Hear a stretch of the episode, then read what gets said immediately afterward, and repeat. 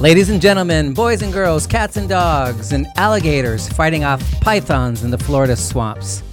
It's Thursday at 3 o'clock in the afternoon, Eastern Time. You know what that means? It's Tea with BVP. Hey, everybody out there, I'm your host, BVP, also known as Bill Van Patten, your diva in SLA.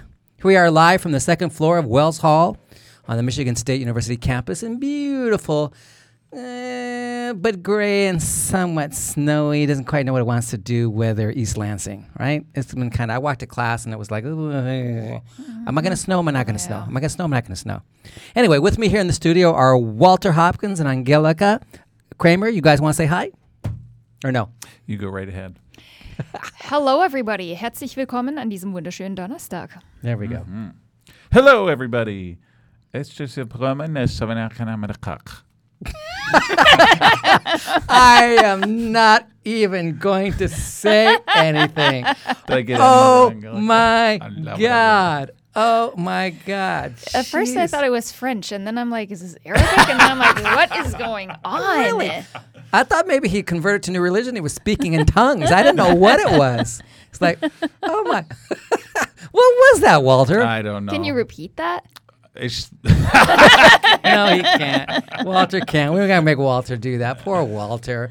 My God, we are so excited. Have you have you been watching the campaign and the Twitter sphere and an email and stuff for Walter for president? oh, good grief. My goodness. Have you- Quite the following. You have quite. It's- you need a slogan. creepy. You need a know. slogan like you know, Ooh, Don't yeah. vote for me. like you know, ready for ready for Walter or make SLA great again or you know something like that. Would mm. you know? Get that's what we should do is have a contest. Okay, those of you out there who are trying to get Walter to be president, you need to send in a slogan. We're gonna have a contest for the best slogan. For, for by next week, we want Walter for president slogans. Okay, again, like ready for Walter or This is kind make of funny SLA because wasn't great that again. last week that he was telling people to call in and he would give them a prize if they argued with me? And now Yeah, he's saying, yeah. we want you to help us vote for Walter for president. What you Well, why can't argue not? with the landlord? What? What is this? Showing a little love today. I love you and I disagree with you all the time because you're an idiot. No, I'm just kidding. I'm just kidding. I'm just kidding. Walter is not. Walter is my right hand man. I don't know what I would do without Walter. You know that? I Hmm. You'd take be him. I take him everywhere with me. Yeah. I do. He's like a pocket Walter. I just take him everywhere with me. I want a pocket Walter. I know. I just he's like Walter for pocket Walter. Walter for pocket president. That'd be maybe that should be. Uh, oh yeah. That could be your slogan. Pocket Walter. Walter for president. The pocket president. No. what does that even mean? Well, the, the the public gets to take you everywhere, and you get to. I don't know. I don't know what it means. I'm tired. I'm tired. I'm having these terrible lull days. How about you all? This w- I think it's the weather. Mm-hmm. It just it's just not sunny enough. I'm getting that sad. That what is that seasonal affective Disorder. distemper or whatever it's called? seasonal affective what? What's it Yeah, called? that's what it is. Disorder, yeah. Oh my God, I am. Or maybe I'm just period sad. Not, not you know just like you know sad sad. I don't know. But this is Why like would you be sad? You have us That's and true. all the wonderful listeners. That's true. Was the listeners? Yes, I will. s- I will say yes about the listeners. They they do make me happy. you should He's spike your yes tea, one of our listeners is saying. Oh, already, already the listeners are starting in on me, right, listeners? Thanks. All right, agree we with also these. have somebody who's suggesting a slogan for your presidential race here. Yeah, let's hear it, let's hear it. It is Walter Hopkins. He's not the Donald. Ooh, so it's like an anti-slogan. I like that. I like that. That's good. That's good. Um, and speaking of contests, not only do we want a contest for uh, for a slogan for Walter, so keep that in mind. Send it in or call it in or whatever. People who call in today, by the way, call in with a slogan when you call in with your questions and your comments today, or when you take the quiz. But we also want to remind people that we have another prize coming up. We gave a prize last week to the 1,000th, 1,000th, I can't say that. Say it for me, Walter. One thousandth. You say it for me. One thousandth. See, it's hard. I can't say it. Okay, for the one thousandth um, subscriber to our newsletter, um, and that was was that that was Gretchen, right? Or was it Greta? I forget. Greta. It was, it was Greta. It was Greta, right? And so she got a prize, and so we're having a second contest as a follow up. The person who is number one one one one as a subscriber. How do you say that? That's one thousand one hundred and eleventh person subscribing will get a prize from us. So uh, encourage your friends to do that. If they're the 100 and no 1,111th person, you can split the prize with them. So um, let's get those names coming in. You might Get have to rip it in half, but you know, What? the prize. No, we'll make sure. We'll make sure we'll send two out or something like that. We'll, we'll we're we're nice. Walter, rip the prize. You know, jeez, rip the pre- rip the prize in half. What is this? I don't know. What is this? It's- Violent. I tell you, we're not going to rip anything Midwestern in half. frugality, I guess. Uh, By the way, did you guys see? Um, Luca posted this for us. Um, I don't know if he put it out on Twitter. We might, might ask him to do this. But there was this really neat thing on YouTube. Uh, I love the term YouTube. Don't you like? I like YouTube. That's like kind of reminds me of Bono. You know, like YouTube. Because I still don't know what I'm looking for. Okay, anyway, but anyway, so YouTube, there was this thing called it was a black box video, uh, a videocast two, um, and it was about it was based on um, a lecture I gave or something, I, I, or a paper I, I did, and the people who put this together actually did this really neat graphic thing, you know, where the hand writes and the little images come up, you know, like Captain Kangaroo. I mean, that's how old I am. Um, Captain Kangaroo, would, you know, the magic pen would things would appear on the screen. Anyway, so they did black box video cast on mental representation and skill. And it was really, really good. So I encourage everybody to go out there and look at it. It was really fun to watch because it was entertaining. You know, we like that kind of stuff, right? no, I found it. It was it was enjoyable and informative. It was good. It was well done. You I- watched it? I did watch it. Yes, I did. I can give you a quiz on it right now and you could answer. Well, it's been a little while since I watched it, but I don't know. Okay. So i I'm- don't know, but I'm going to I'm gonna start writing some ideas down. Right? I'm going to give you a quiz later on and see what you remember about that. I'll have to watch it again during the show. Walter, uh, you know, those of you listening, Walter, Walter only pays attention to me about half the time. So I'm surprised he went on the online and looked at that. But well, Angelica, what is our topic for the week? Uh, teacher education. What should teacher education be all about? What should it be about? What should or what should the components be? What are the components? And we're hoping to get some good people calling in on this. If you want to get in on that conversation, you know how to do it. You call us at what number, Walter? 1 800. No, no, sorry. 517 884 4321. Don't confuse our audience. Just because you have a lot of 800 numbers lined up in your Yeah. phone book doesn't mean. okay. Again, that's 517 884 4321.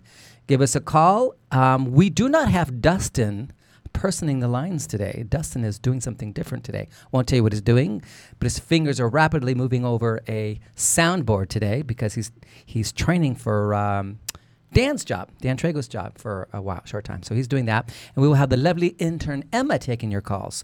So if you get a female voice, please do not call her Dustin. That's Emma answering the phone. okay, the, again, the phone number is 517 884 4321.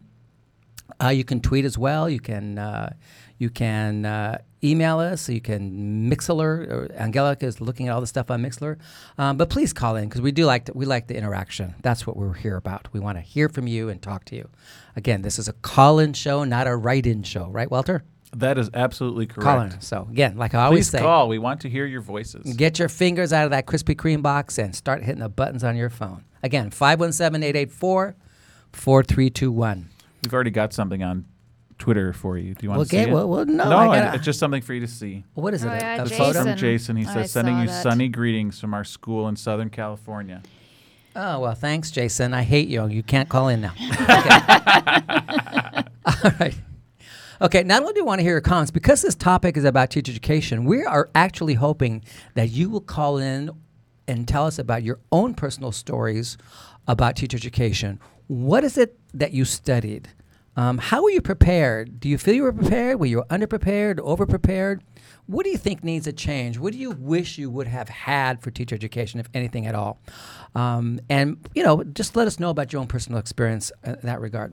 And don't forget our SLA challenge quiz, as usual. Some lucky call-in person can take a stab at our SLA challenge quiz and win one of our wonderful Tea with BVP prizes. Now, remember, we don't not just go in some closet and find some junk in the closet and pull it out like Rachel Maddow does on her show. That's what she. does. They clean out the office once a week on the Rachel Maddow show, and they give prizes to people. Oh, I should do that. We don't do that. We don't. Oh. You might do that, but I'm not. Gonna, I'm not going to do that. We're we gonna- actually next week, Angelica's shoes. exactly. Oh, I found this leftover Tic Tac. Here you go. Um, no, we actually have special made prizes that have either Tea with a BVP on them on the logo that's used somehow, or we have a book ticket. We have something. So call in and you can win that prize. Uh, again, remember you're calling in and you're going to tell Emma today um, that you want to do the SLA challenge quiz.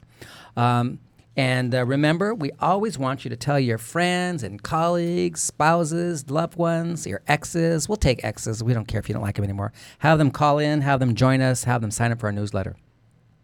Okay, so I'm going to get the ball rolling and talk about the topic.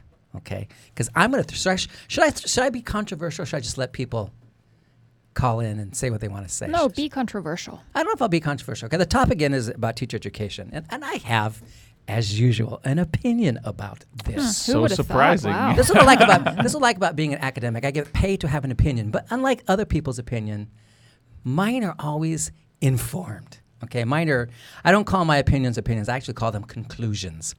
Uh, so I'm going to start off with a comment today. It could be rather bold. I don't know. We'll see what people have to say. That I, I think that in spite of a lot of good work that goes on in teacher education, there is a lot of good work out there. Um, I'm going to I'm going to throw out to the audience that I don't think language educators get enough work in a couple of areas. One is the nature of language itself as well as the nature of communication. Just what is language? What is communication? Do people walk out of teacher education with a solid idea of what these things are that they are purporting to help their learners get? Do they have working definitions and concepts of those things? Um, the other thing I don't think they get much of is I don't think they get enough about the nature of acquisition and the nature of skill development. So, what does it really mean to acquire language? How does skill development? I mean, in real a real sense of what those things mean, with examples that they can cite and quote and use and so on. And then, of course, what do all those things mean for language teaching? How do you take those things and inform language teaching with them? Um, so uh, I have a, I have a concern, and one of my concerns is that the stuff that's happened in teacher education over the years is there's been a split between schools of education and humanities departments, and I don't know when this happened. It was before my time, before our time, uh, but humanities places used to be where you got teacher education. Used to get information on language teaching and language acquisition and so on. But humanities departments sort of divorced themselves from that. Education has taken over that. And I don't know that there are a lot of language experts in schools of education. And I think that the way humanities departments have evolved, there's not many language experts anymore in the humanities departments. So I think that we've created a split here that's been detrimental to teacher education. I'm not saying move teacher education back. I'm not saying any of that. I think we just need to look at where it is right now and see if there's anything missing and what we can do about it if, if, if, if I'm correct with my analysis of what it is. So, uh, and with that said, I think that what happens in schools of education is that language becomes, and I'm going to put this in quotes, a subject matter. And I want to argue that language and communication are not subject matters to be taught. They are not subject matters to be taught like history or math or English literature or whatever else you can find, social science and, so on. It's just not. Language is something different from those. And so to treat them as subject matter and content that could be taught in any other way, I think is problematic. And I think that is something that we need to get at in terms of teacher education. Are we, are we, are we actually acting like language is subject matter? Um, so I wa- I want to emphasize that today, that it's not subject matter. Um, now, um, I'm also not convinced, I'll say this, I don't know, maybe I'm wrong, but I'm also not convinced that the model we have, which is, you know, go to the Spanish department, go to the French department, get language, then come over to teach education, and we'll teach you how to teach, or we'll talk about education here. I don't think that's a model necessarily that's just useful. I think there should be much more interaction between the disciplines. And that's all I'm going to say. I threw my ideas out. So um, if, if you want, you guys can react to that, or we can take a call. Should I take a call? How about if I take a call? We have a call. We have Valerie from somewhere in Oregon. Hopefully, she's not with those people trying to uh, take over the Yeah. uh, bird sanctuary. Valerie, are you not taking over the bird sanctuary, Valerie? Are you? Oh no, that's nowhere near me. Oh, well, thank, thank goodness. Well, Valerie, how's the weather out there in Oregon today? Uh, blue skies and sun. So that's Oh. all we can ask for. Okay, I'm going to hate you as much as Jason now. Okay, That- you should see the picture that Jason uh, sent to us on Twitter with the beautiful palm trees and the blue skies. So, but but good for you. You have good weather. We're we're happy. For We're you. glad for you. We're happy Valerie. for you. Uh, we ha- we it's can't. still in the 50s, so it's not like marvelous. Oh well, excuse me. That's like May around here. Actually, no, I, we can't complain too much, Valerie. We're having a great mild winter, so we're we're, we're very fortunate. So. What do you want to talk about, Val? Are you going to talk about your experience? You have a question for us? What do you think about teacher I have, a, education? I have a question for you, and actually, I'm calling for some advice. Okay. I am I'm a, going to start a master's program for teacher education to become a licensed teacher starting this year. Good for and you. after listening, yeah, thank you. And after listening to your show, I started getting concerned that uh, the they're still calling it a foreign language. That sort of the how to teach foreign language section of my teacher education Right. would be, I don't know, potentially based in stuff from the 1950s, 1960s. And so I set up an appointment with the professor this afternoon, actually, a few hours after this program is over, to talk to him about the philosophy of his part of the program. Correct. And I I don't know how to approach him. I don't know what to ask. I don't I'm a little nervous and I'm wondering if you have any suggestions on how to politely approach this professor and and try to help myself get the most I can out of this program. Okay, well, the first thing I would tell you, Valerie, is do me a favor and do not mention my name at all. no, just kidding. Um, no, I'm just kidding. Um, I, I, I hear what you're saying, and uh, uh, I think it's good that you're questioning the program. We should all, no matter what we do in life, uh, whether it's go get a driver's license or get married or start a new MA program, get as much information on what we're doing as possible, how it works, because we just need to know those things, right? Uh, so good for you that you're not just sleeping into it. Um, if I understand you correctly, you want to know, you basically want to know if this program's going to provide you with a 21st century perspective on language acquisition and language teaching that will be useful for you when you go into the classroom. That's what you want to know, right? Exactly, so that I'm not just paying thousands of dollars for a piece of paper Right. and then doing my own research. I think the first thing, and probably the only thing, because you don't want to insult your professor, you don't, and you don't want to insult anyone because these people are working hard and they really believe in what they're believing in. So we don't want to insult them.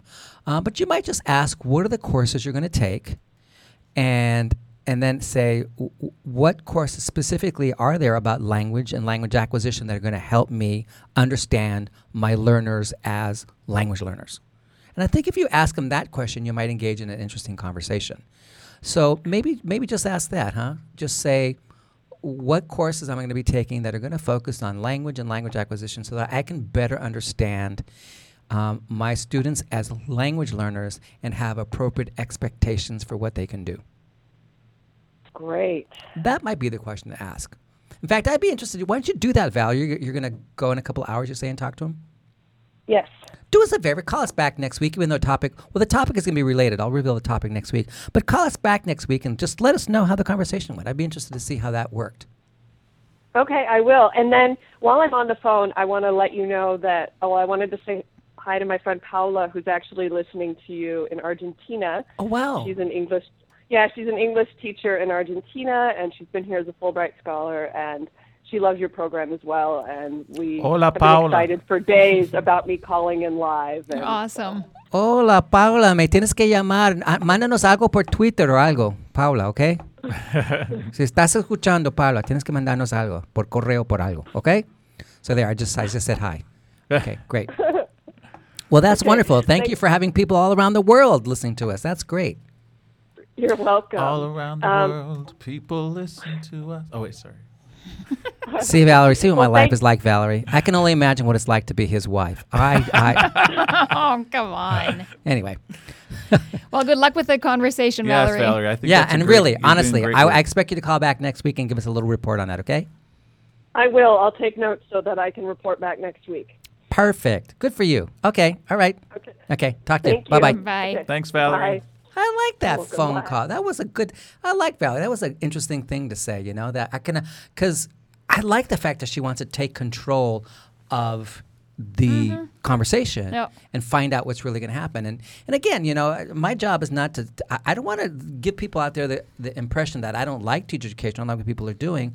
All I'm suggesting that my experience and people calling in here is that I get the sense that people don't know enough about language and language acquisition to help them understand the, the context of what they're doing. And I, I think that's missing. Everything else is probably fine. I'm just talking about something I think is missing. So if the more that we can promote that, that's all I want to do is promote language and language acquisition for people. I think the biggest thing I'm, I went through a teacher education program, and I think the biggest thing missing for me, I, I had a great a, a great experience in teacher education, uh, and I felt really well prepared in terms of dealing with classroom management and you know uh, those types of things. But I think one of the things that was missing was really the models. I think that the hard part was that it's hard to to see all the stuff you're studying and you don't see it you don't see anyone else doing it. So you think, well, how in the world can I implement this because I don't see anyone else doing it. In And other think- words, you didn't have any input. well, well, I didn't have any real life input. In ter- I mean, you got lots of input from from re- like you're reading lots of things and you're hearing hearing a lot of things about communicative language teaching. And I'm and talking about second language acquisition and I'm talking about input. The way you didn't have any input. right.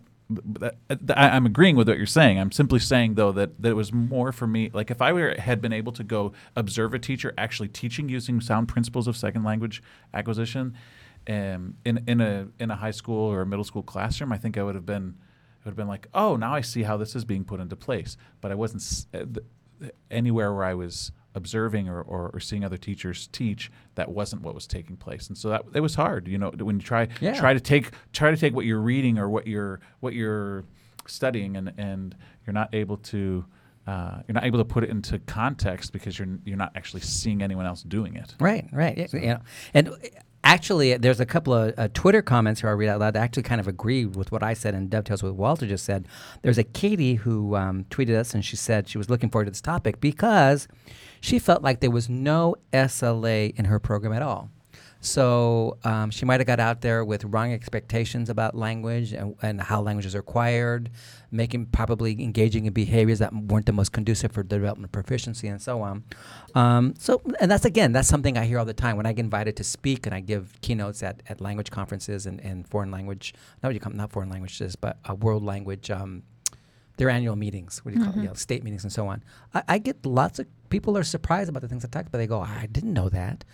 And so I think I sympathize with Katie here saying I feel like there was no SLA in my program. Um, there's somebody else here who said, I want people to call in and let us react to this. If you call us and tell us about your own experience. This person says that her teaching experience was not good. Um, she said she learned everything via student teaching. And then she puts honestly. We hear that sometimes too. You know, it's you know you learn more by doing than by studying. Um, but uh, there could be various reasons for that and why. So you know, if your experience was like that, let us know. If your experience was different, call us in. We'd like to hear success stories too. Um, so um, uh, you know, we just you know we don't know what's out there. We don't know what people's experiences are until you call and tell us. Does anybody say anything on Mixlr? Yeah, a number of people um, commented on the same thing with no SLA. Um, Eric said that actually right as, as the show started. Sarah mentioned that too. A couple of people who said that. Um, Jason also said, What about theater training? And as you mentioned earlier, too, effective communication strategies. So, yeah. lots of things. Yeah. So you know, so uh, you know, uh, d- I, I think there was actually uh, Walter check the email for us, the the Tea with BVP email, see if we got. It. I think there was a question that just came in, um, but we got another tweet here that says. Um, um, this is interesting. This is from a, a Megan. I won't say her last name, of course. And she actually says she can't say enough good things about the methods class that she took at her institution. She said the SLA research was alive and well, lots of emphasis on proficiency, and this to me is telltale. So, Megan, you're not going to like what I have to say. She puts in real practice teaching vocabulary, grammar, and culture in context and in the TL. And what I would say to you, Megan, is if you're if you are teaching vocabulary and grammar through the TL, then you miss something in, in the trim because we would actually be arguing that that's not quite what should be going on. So on the one hand, she had a really good experience, which we don't want to deny. But on the other hand, I think that this is what's going on sometimes in our in our education is that we're treating it again like subject matter, and language is not subject matter. So um, I'm going to stop saying that because I'm going to get in trouble. I know someone's going to yell at me. Um, I was hoping I'm going to do a call out on this, by the way, because does anybody know who Pete Swanson is? No, who's Pete Swanson? You don't know who Pete Swanson Who's is. Pete Swanson? Shame on both of you. Shame on your little ACTFL souls. Pete Swanson is Wow. Well then, Pete Swanson. we should leave. Pete Swanson is our ACTFL president. He's the president of ACTFL right now. Well, they change every year. How can I keep up with that? Well, because you're a member of ACTFL and you read the stuff and you just know these things. Well, anyway, Pete Pete is a friend of mine. I know him. Um, I'm actually working with him on a grant with some really great people. He's put a great team together. Um, uh, Ali Moeller from from Nebraska. People, I just want to keep saying that there's like six of us on there. They're really good people, and we're tackling questions about teacher retention in urban settings and so on. Um, but but Pete is a teacher educator par excellence, and that his field is actually teacher education. He looks at factors that affect teachers, factors that affect teacher retention, um, how teachers should get educated, and so on. And I was trying to cajole him into calling today because I would really, really like for somebody like that to call in to get a perspective from somebody who actually is considered a teacher educator in the classic sense. But I think he may be on the road or involved in meetings. So, but anyway, Pete, I'm doing a shout out to you right now because if you can call in, that'd be great. And if there's anybody out there teaching a teacher education course or a so-called methods course, call in and tell us what you're doing and what you think. Um, and we also kind of want to know what you think the limits are. What can we actually possibly do? Maybe I'm asking for too much. I don't know. You know, so. Um, but you know, I've always had high expect. I mean, I mean, I, I am a diva. You know, I like that. I have to have high expectations. Mm-hmm. you know, like Walter. That sweater, that shirt. Just kidding. Just kidding. I would never comment on I'm shaking Walter's. my head, I'd never comment on Walter's attire. I, would think your never- shirt and your sweater are just fine. I would Thank you. never comment on Walter's attire, except I would emphasize the word tire in there, as in tired. That's all I would say. You're say. so funny. it's not even funny. um, let's go to the phones again. I think uh, we have uh, Jan from Minnesota on the phone. Is there a Jan on the line waiting to talk to us? There is a Jan on the line. Yay, Jan! What part of Minnesota are you calling from? Can you tell us? Uh, I am in Delano, Minnesota, which is just west of Minneapolis. Okay, and please tell us that it's not sunny with palm trees there. Um, it is sunny, but there are no palm trees. Okay. is there snow on the ground? There's beautiful white snow and blue skies. Nice. That's going to be us. I think later today or tomorrow we're supposed to get blue We skies had and beautiful blue skies yesterday morning. I yeah, driving blue in. skies. What's that song? All Oh, right, so Jan. he's so allowed. Jan, t- way. there you go, Jan. Oh, I love I love Jan already. I love this caller. Okay, Jan. So tell us a little bit about yourself. Are you a teacher, a teacher educator, both? What do you do? Um, well, I'm an independent consultant. I do um, in services for world language K-12 education. Oh, good. Um. Yeah. And in in the past, I was the world language specialist at the Minnesota Department of Education, and I had interesting insight into what higher education programs uh, think i language acquisition is. Okay. So, Because in our state process, the uh, higher ed institution has to submit their program of study for teacher licensure to the State Department of Education and show that they meet all of the state standards for the teacher licensure. And one of the standards for teacher licensure in our state is the teacher candidate understands the language acquisition process. yes. You know, So actually. ed- I'm sorry, Jan, but before you go on, I'm, I'm seeing that more and more. We just did redid our Michigan standards recently. We're re- re-examining some of those those points um, this last year. So go go on. Go ahead. Go ahead. Sorry. Yeah, and so when they submit their program for approval, they need to show in which course in the program of study the student is going to address that content standard uh, and, and how they will demonstrate that they've met the standard. And two or three times in the four years that I was in that position working in licensure, uh, I had a higher institution um, program say they met the standard for understanding the language acquisition process in their advanced grammar class. Say that again, girlfriend. I want to hear that again. Okay, I will say I know because it's so unbelievable. I would twirl around in my swivel chair. Um, the- a, a, a reputable um, public and private four-year institutions for teacher licensure and language education said that they met the content standard of understanding the process of language acquisition in their advanced grammar courses. Wow. Interesting. And so my recommendation, of course, we would send it back and say you need to, you know, find out what language acquisition is, and then resubmit your application and tell us, you know, when you teach that. So, you know, I had to spell out for higher ed. No, no, it's not advanced grammar class. right. Yeah. They were absolutely clueless. So this disconnect of understanding the brain process and language acquisition, it, it goes right up the food chain. So, so let me ask you, Jan. Why do you think they did that? What do you think? Where do you think that idea came from to put that in the standards, as, or the re- meeting the requirements that way? Where do you think that came from? Well, I know with the teacher standards when they were revised you know, in the past decade, um, that that specific language of the teacher candidate understands the language acquisition process was put in there by the language education profession who you know reviewed and gave all of their feedback. Mm-hmm. It's when it gets to the higher ed institutions and they have to know, now show that their program meets all of the new standards. There's not understanding at the higher ed institution in the Department of Education or whoever is, you know, creating those programs of study. Yeah, you know, I, I I'm going to admit I'm going to throw something out there. I wrote a little paper on this that came out this last March in Hispania. It caused some controversy, still causing some controversy, um, called "Where are the Experts?" And I think that um, I, I didn't mean to denigrate anybody or, or, or to cast aspersions. I was just basically asking the the question is, where are the people who know about language and language acquisition are to help this kind of stuff along um, because there's not a lot of us out there. And so I think, Jan, what you're pinpointing is, th- is that there are probably a lot of departments um, at universities that don't um, that don't have people who can address these issues, uh, right? Exactly. yeah. And yeah. and I want to add in too on the air that most of the you know Minnesota institutions who are turning in their program of study do understand language acquisition, and at least they're they're addressing it in some way, whether it's a strong way or a weak way.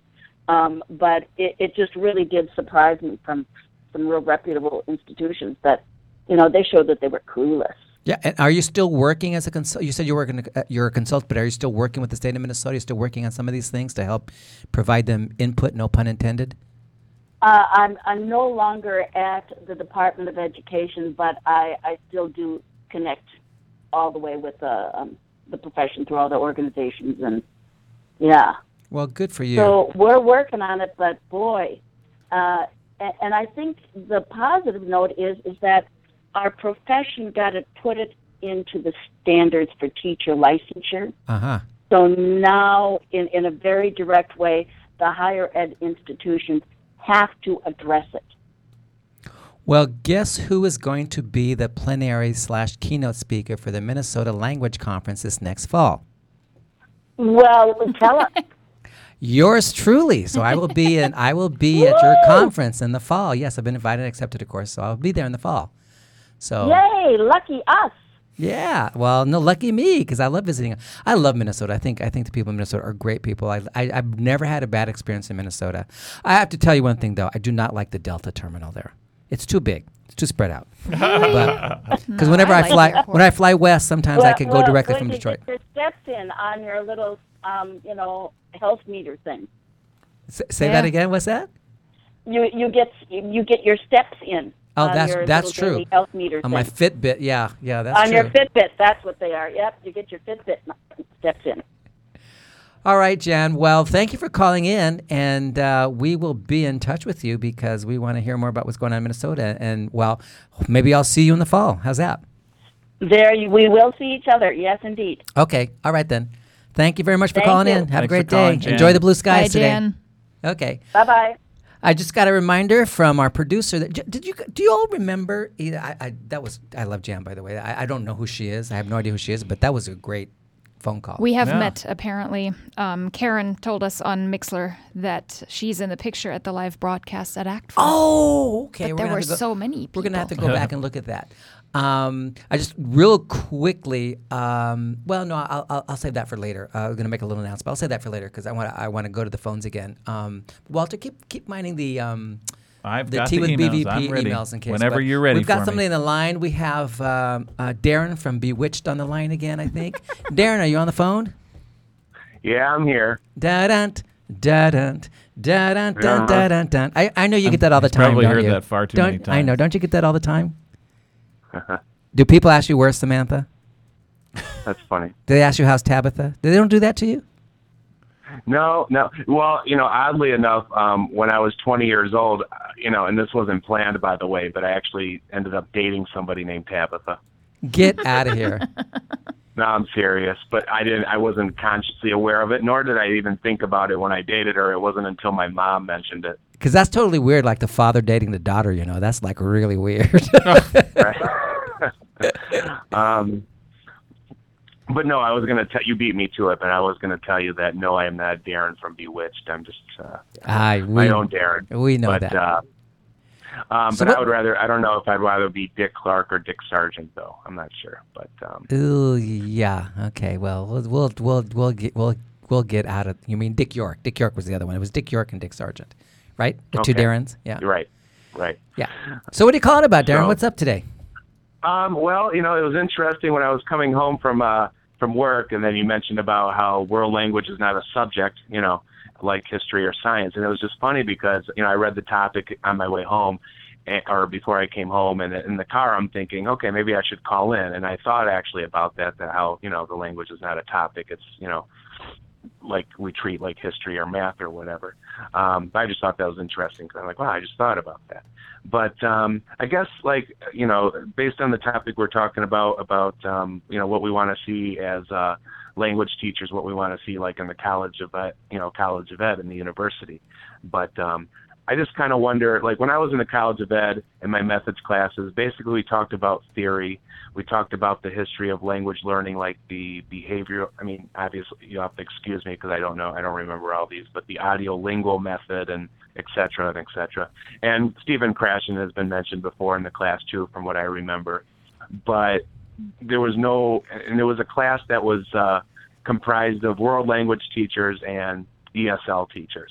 And I remember we had like a book about sheltered instruction was the textbook that we had to buy, and we did something like an activity of how to create like a SIOP. I don't know if you know what that means, but Yeah. I can't even remember what the acronym even stands for.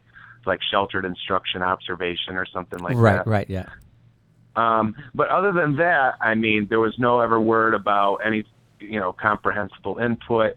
There was nothing about uh, TPRS or anything like that mentioned in class.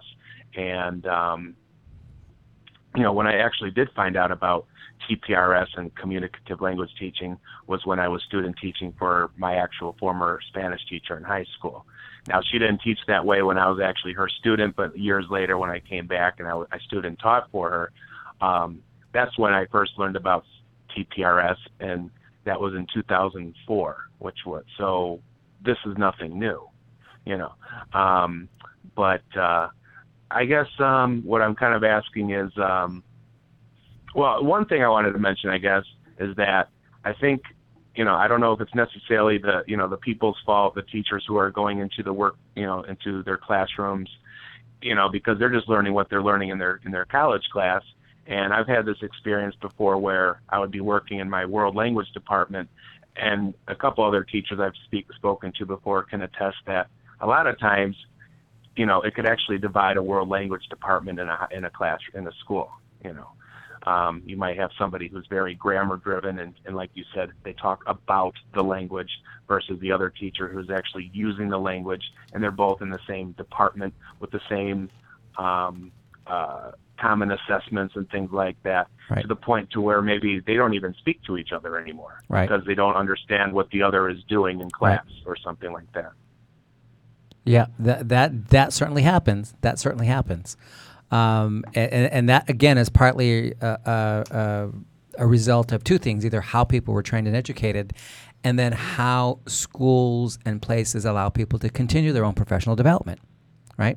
Um, and what incentives Right. they have to professionally develop. So, um, so you know, I, I think there are multiple issues going on there, and, but with the the, the, uh, the situation you describe it exists at all levels. It exists in elementary, it exists in, in secondary, and exists in the university environment as well. Uh-huh. So, uh, um, you know, it depends on on on uh, uh, on the kind of program. University levels can be a little bit different because, like here, for example, I actually direct a Spanish program, so it's more of a top-down, where we have proficiency outcomes that are dictated and they're they're assessed in certain ways, and we do certain things. So, you know, so there's much more of a uh, of some central ideas going on.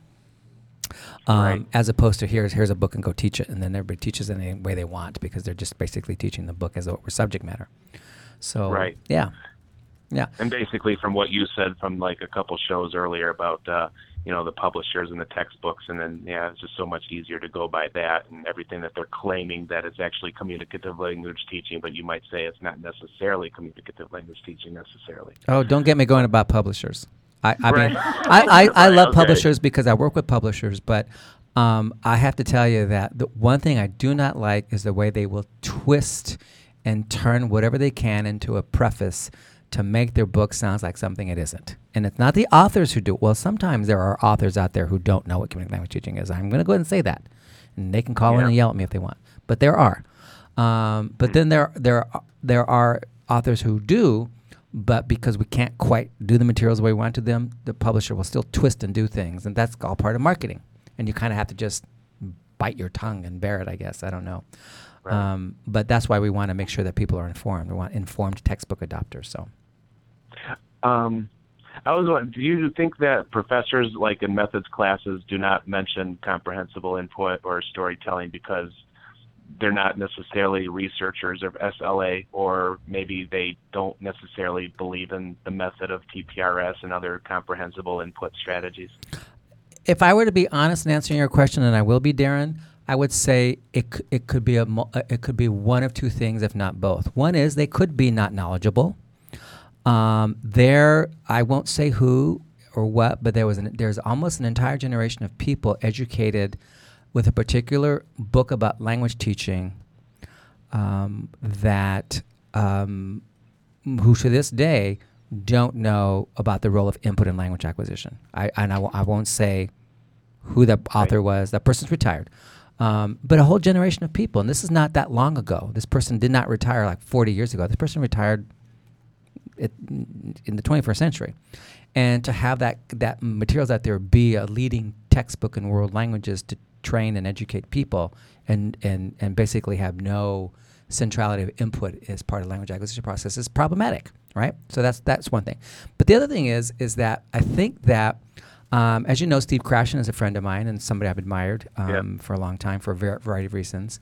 He took a beating. He took a huge beating in the 80s and early 90s um, from people. Uh, and w- what the uninformed did was because he took a beating um, for the overall uh, ability of his theory to explain stuff, people automatically assumed or deduced or concluded, whatever you want to call it, that therefore the role of input was not important. And they, and they, they said, well, okay, Krashen is wrong.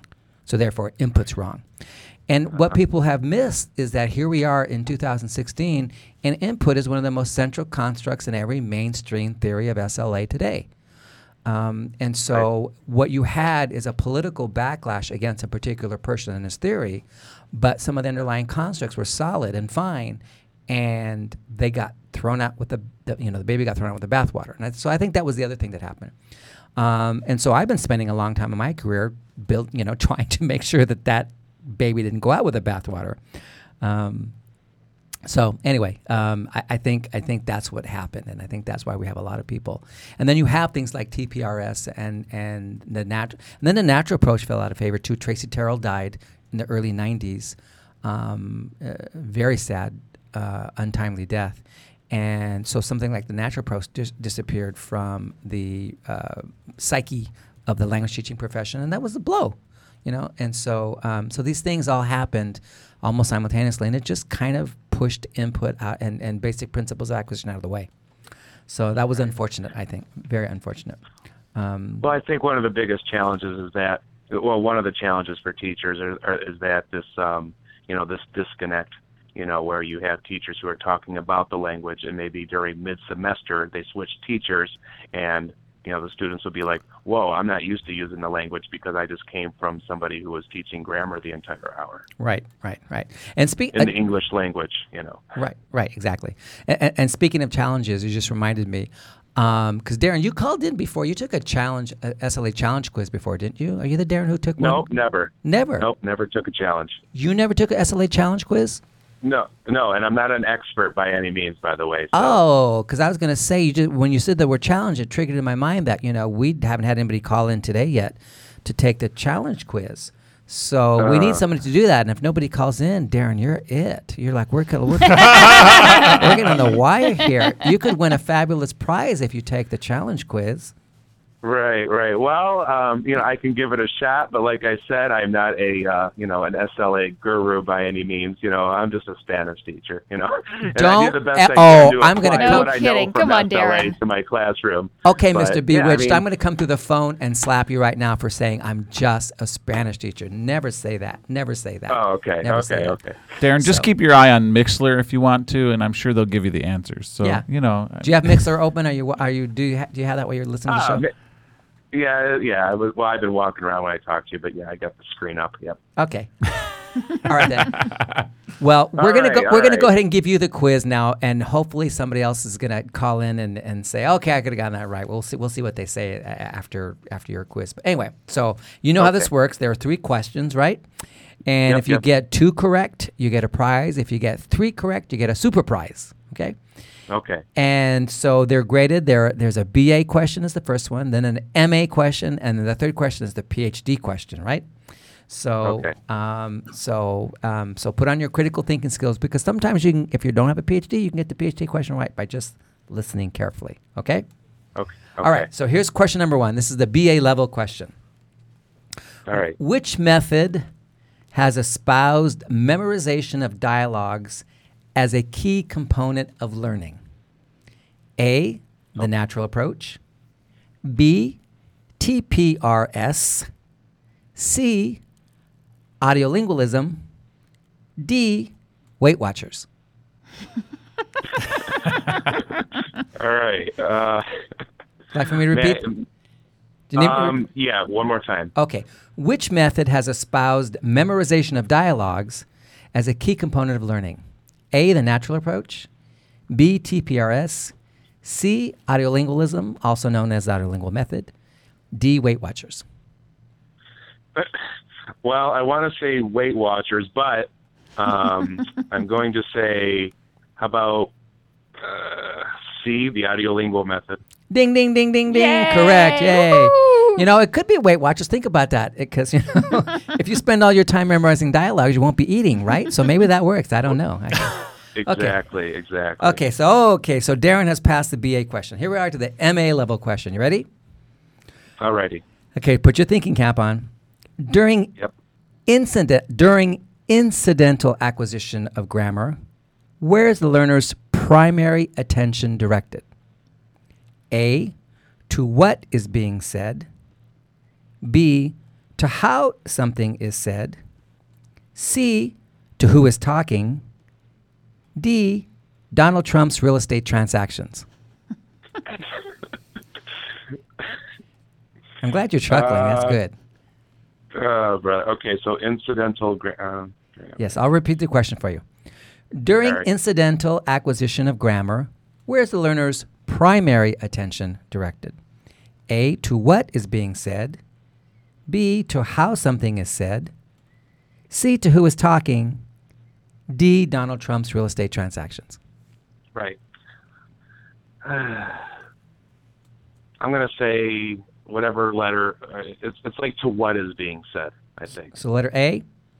Ding, ding, That's ding, A, ding. okay. Correct, Yay. exactly. Uh, under this scenario, what we say is that incidental vac- uh, grammar acquisition happens because you're focused on meaning, right? So Right. paying attention to what someone is saying is focusing on meaning, and then grammar slips in through the back door over time. In other words, input, right? We're back to input in a sneaky way there. Okay, so Darren has passed the uh, MA level, won one prize. Let's see if he goes for the big tamale here. Well, actually, it's not tamale. That's that's that's English. It's tamal in Spanish. The singular is a tamal. Okay, so you're going for the big tamal here. Okay, number three. The power of learning curve is a construct in what theory? A. Universal grammar. B. Skill acquisition. C. Processability. D. The theory of relativity. Oh man, This is the PhD sorry, question. gonna- Right. Oh man, my brain's hurting by just hearing this question. Okay, one more time. I Well, sh- Bill, I'm sorry. One more time. I shall repeat for you, like choral repetition and audiolingualism, I shall repeat for you. The power of learning curve is a construct in what theory? A. Universal grammar. B. Skill acquisition. C. Processability. D. The theory of relativity. Oh, breathe. Uh, Um, you know what? I'm just. We're gonna go with B, as in boy. B. Skill acquisition. Yes. Is that Skill something you want to guess? Well, Darren, you are a good guesser. Ding, ding, ding, ding, ding. That's the power of learning curve is like the central, one of the central constructs in skill acquisition theory. So that was, I told you if you put the thinking cap on, you'd get it. Yeah, I was sweating there for a minute. Yeah, well, you were sweating PhD bullets, weren't you? yes. You just passed your oral, so we're going to go ahead and award you an honorary doctorate from Tea with BVP. Nice. And wow. uh, send you a nice couple prizes. What's that, what's going to be his prize, Angelica? Tell me what his prize is. Could it be the new BVP coasters? Yes, you're going to get a full set. You normally you just get one, but because you did the PhD level, you get a full set of four coasters that say "Tea with BVP" on them for your dining room coffee table. So as your mother slapped you on the hand when you were a kid, not to make leave drinks on the table, to make rings, you're going to have coasters now, so you don't get rings on your table. How's that? Well, yeah, I was always yelled at that when I was a kid. So. Told you. See, there you go. So now you can do your mama Sweet. proud. You can do your mama proud and have tea with BVP coasters. All right, Darren. Yes. Well, stay on the line. Uh, uh, Emma's going to take your information from you so that um, we can send those out to you um, in the mail tomorrow or early next week. So don't hang up. She'll get that from you, and uh, we will hope to talk to you sometime in the future. You've been a great All right, guy. Sounds good. Thanks, Darren. Thanks, Thanks for guys. calling, All right. Bye, Darren. Bye-bye. Bye bye. Okay, so uh, Emma should be talking to Darren now. That was nice. Darren's a Darren's what an earnest person. He's really Yeah, I was going to comment on something he said. You know, he talked about how uh, oftentimes teachers just teach the way they were taught, and I think that's something my wife and I have talked about. My wife is in teacher education, as you know, Right. Uh, and uh, it's something we've talked about a lot. Is how uh, it's there's actually a fair amount of research done on this. How you know we spend a lot of this time on teacher education, and then send them out into the into the field, and they teach the way they were taught. right. And so, how do we get them past? Because they just rely on what they know, and uh, and they think, well, this is how someone taught me. I think so. This is how I'm going to do it, even though they they have all this knowledge, but Right. they're not able to translate that knowledge into. And again, it comes back to models. action. I mean, it co- yeah. comes back to models because one of the people here in, in the Twitter sphere out there on the Twitter um, or the Twitter um, said that one of the best things that happened to her in her education was actually seeing teachers in action. Yeah. Uh, she said there was a missing link. And I hear this, you know, I think we can both say this, or we all three of us can say this at the table, is that there's a missing link between the theory and act and research and how to actually you can do things in the classroom, um, and what those best practices are. And so, and she's right. And so you learn all this stuff, but then what do I do? And so I think that that what happens we don't give teacher permission to explore. So one of the things, for example, in, in I only have the graduate students here for one semester. They work with me um, as teachers in training before they they're teaching on their own. Well, not completely on their own because we supervise them, right, Walter? But um, it, it is we work on principles. We work on principles of acquisition and learning and teaching, um, so that they have things to live by and to judge things when they see them. I think what's happening is that teachers aren't getting ways to examine stuff out there and aren't giving ways to explore methods. Um, and so we're not telling them that anything that doesn't fall within these principles, don't do that. Um, and so you're, I think what I like about having knowledge about language uh, acquisition and language and communication is that it frees you up to explore. Become like Dora the Explorer of language teaching. Get out, really, get out there. I mean, that's what conferences are for. That's Yeah. what the internet's for. Mm-hmm. You can go on right now if you don't know what to do in your classroom. I, you, you can find six videos of TPRS right away. Do, people doing things in classrooms.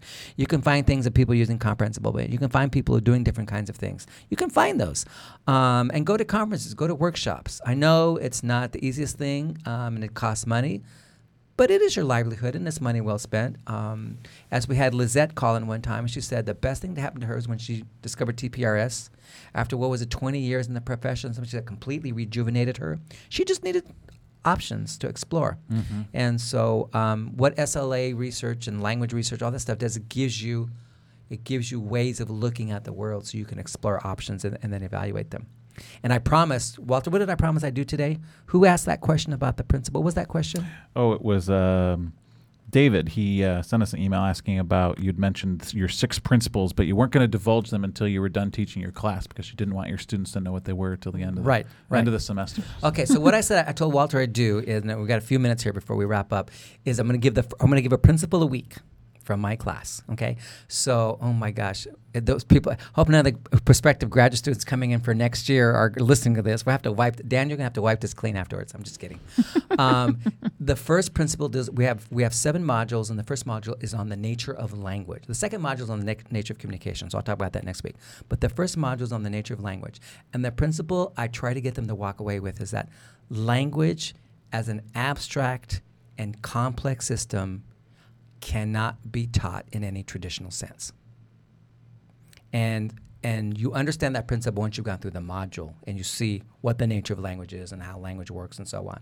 And then you sit back and you go, "Oh my God, I, language can't be taught. It can only be acquired over time." Um, and so, uh, so that's one principle. Again, language is too abstract and complex of a system to be taught in any traditional way. And again, that comes back to the idea we talked about several weeks ago. There are no rules.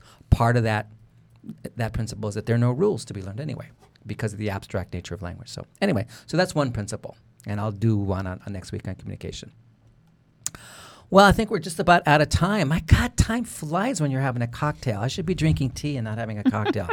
but sitting next to Walter, running for president, stresses me out. So I have to have a drink and just, you know. Uh, what's my what's campaign what's, manager. What's his slogan? what? Yeah, any more slogans come in before we wrap up? Any? You know, no, nothing. What? I I, I think people got so I think sucked Walter, into you're- the topic that they kind I of think forgot your about fan the whole base is jumping you like the polls. You just went down Yeah, minus- actually, I- minus I two points. I'm quite all right with that. I don't even. Uh, I'm not sure that Walter for president is even on today. Oh my gosh, we got to do. That. We got to do something about that. You should join the debates tonight. Donald Trump's not going to be Yeah, there. there You you can take his place. Uh, I'll, I'll be sure to hop right up on you the can get there again, making SLA great again. I have to somehow manage to get my way over to Iowa first. There so you go. If you'd like to buy me a plane ticket to Iowa tonight, please let us know on Mixlr or on Twitter, and I'll be happy to go join the debate. Why don't you Skype in? He's always phoning into TV shows and doesn't go on it. He just phones in and says, this, you know, or, or does his Instagrams. This guy uses social media like nobody's business. It's kind of fun to watch him anyway. So it's- Who it's- me? No, Donald Trump. Your Yeah. doppelganger. I was Donald like, Trump. what? And doppelganger. that was an insult. Okay, that, that is unacceptable. I am not accepting that. I'm just, I just like the word doppelganger. That's a, just a great word, like Doppelganger. doppelganger. How do you Can say you it? say it better? Yeah. Doppelganger. Doppelganger. Is that doppel- Well, in English, we say Doppel- doppel. I actually wrote a short story called Doppelganger. Read Ah. it. It's good. It's really good. You'd like it. It's like, ooh, it's good. Um, anyway, it's Did not you what put you the think little it uh, umlauts on I there? sure did. Okay. Nice. I sure did. Well, I'm so glad we had this time together. Do you know that song, Walter? You're Do. a 70 year old in a 31 year old body, so. Yeah. That's a Carol Burnett song. That's a Carol Burnett song. Walter's an old soul, so I figure he knows all the old TV shows like me. So, well, anyway, that's a Carol Burnett song she used to sing at the end of her song. So we are glad we had this time with you, and we want to remind you to have your colleagues and friends and students sign up with TV, twithbvp.com and join our newsletter. And remember, you can use these episodes and the show in your classrooms, your quote unquote methods classes, and with your students or whatever. And you can even have your language learners, have your students of Spanish or French listen to some of these things, and they can learn about language learning to help you along and convince them about proficiency. Um, They're wondering why you're doing what you're doing. Exactly. Uh, we want to thank our technical producer, Daniel Trago, even though he's not doing that today. That's Dustin DeFelice uh, managing all the controls today. Our media producer, Luca Giapponi, is back in the booth with everybody today. Our wonderful assistant production manager, Jeff Maloney, who I don't even know if he's around today. I think he took the afternoon off, but we thank him anyway. He's there. There he is! Yay! Stuck his head through. He got he got here. I get to the studio earlier than he does. So that's why I didn't see him. Uh, our most excellent intern, Emma Dunn. She was the one handling the phone calls today. The Center for Language Teaching Advancement, aka CELTA. We love them, of course. College of Arts and Letters at Michigan State University. As a reminder, the ideas and opinions expressed in this program do not reflect anybody that sponsors us. We'll be back next week. Join us at 3 o'clock Eastern Time when we will address this issue. There's no such thing as methods anymore. I want to argue that the word method should be stricken from the vocabulary. Until then, have a great weekend. Bye bye.